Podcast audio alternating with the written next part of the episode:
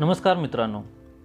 मी तुमचा दोस्त तुमचा होस्ट विनोद निकम आपलं स्वागत करीत आहे आपल्या चॅनलमध्ये ड्रीमिंग विंग्स शो आपण सध्या मृत्युंजय या शिवाजी सावंत यांच्या कादंबरीचं वाचन करत आहोत.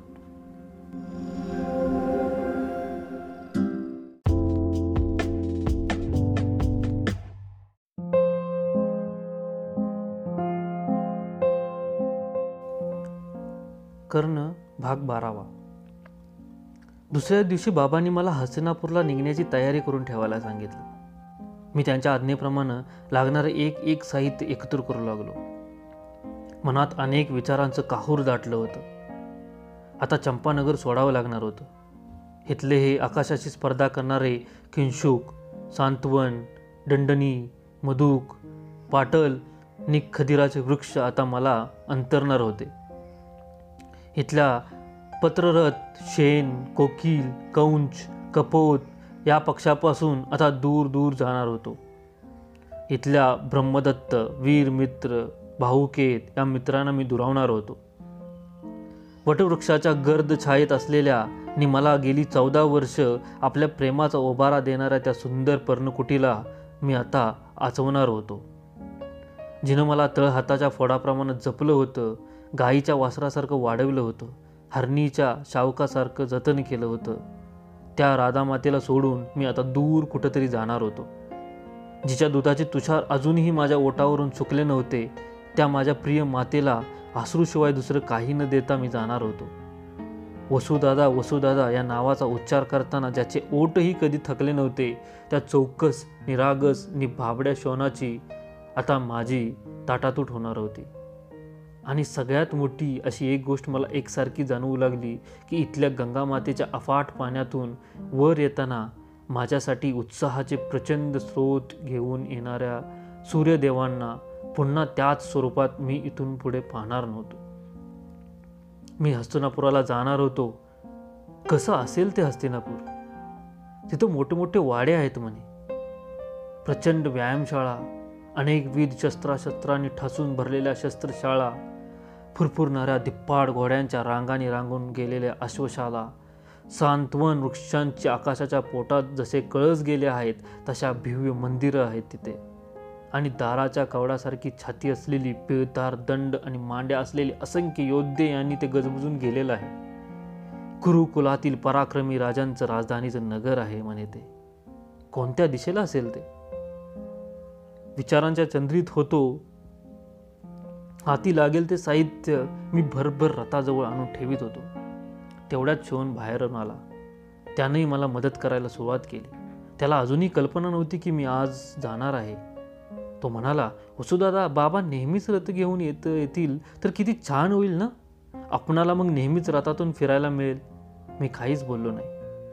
आज मी तुला सोडून जाणार आहे हे त्याला कसं सांगावं तेच मला समजत नव्हतं. शेवटी जाण्यासाठी म्हणून बाबा रथाला घोडे जोडू लागले. शोन त्यांना एक एक घोडा आणून देऊ लागला. घरात उभा राहिलेल्या आईला मी वाकून वंदन केलं. मला वर उठीत तिनं माझ्या मस्तकाचं दीर्घ अवघ्राण केलं.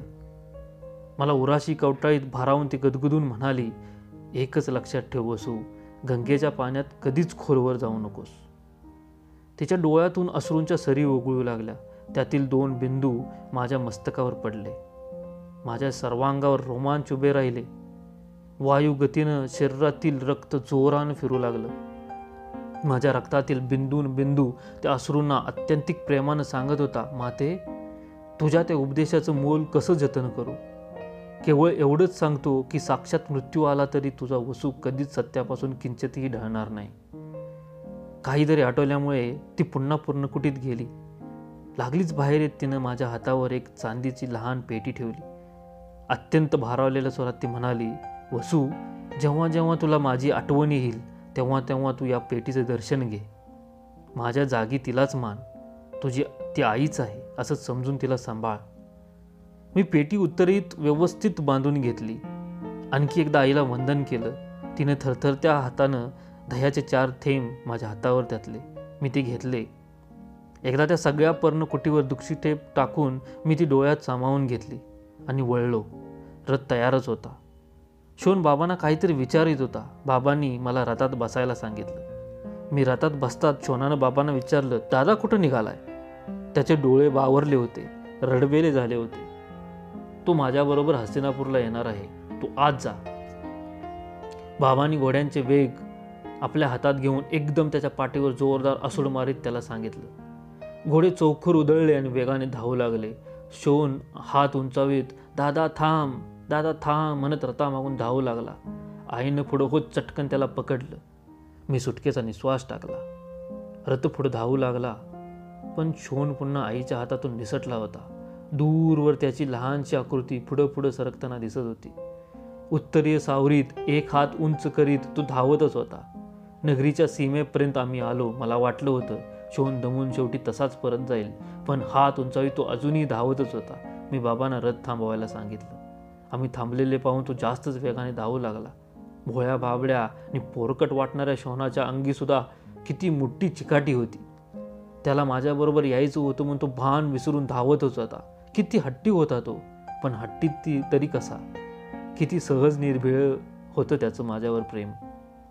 थोड्या वेळातच तो धापात आमच्याजवळ आला.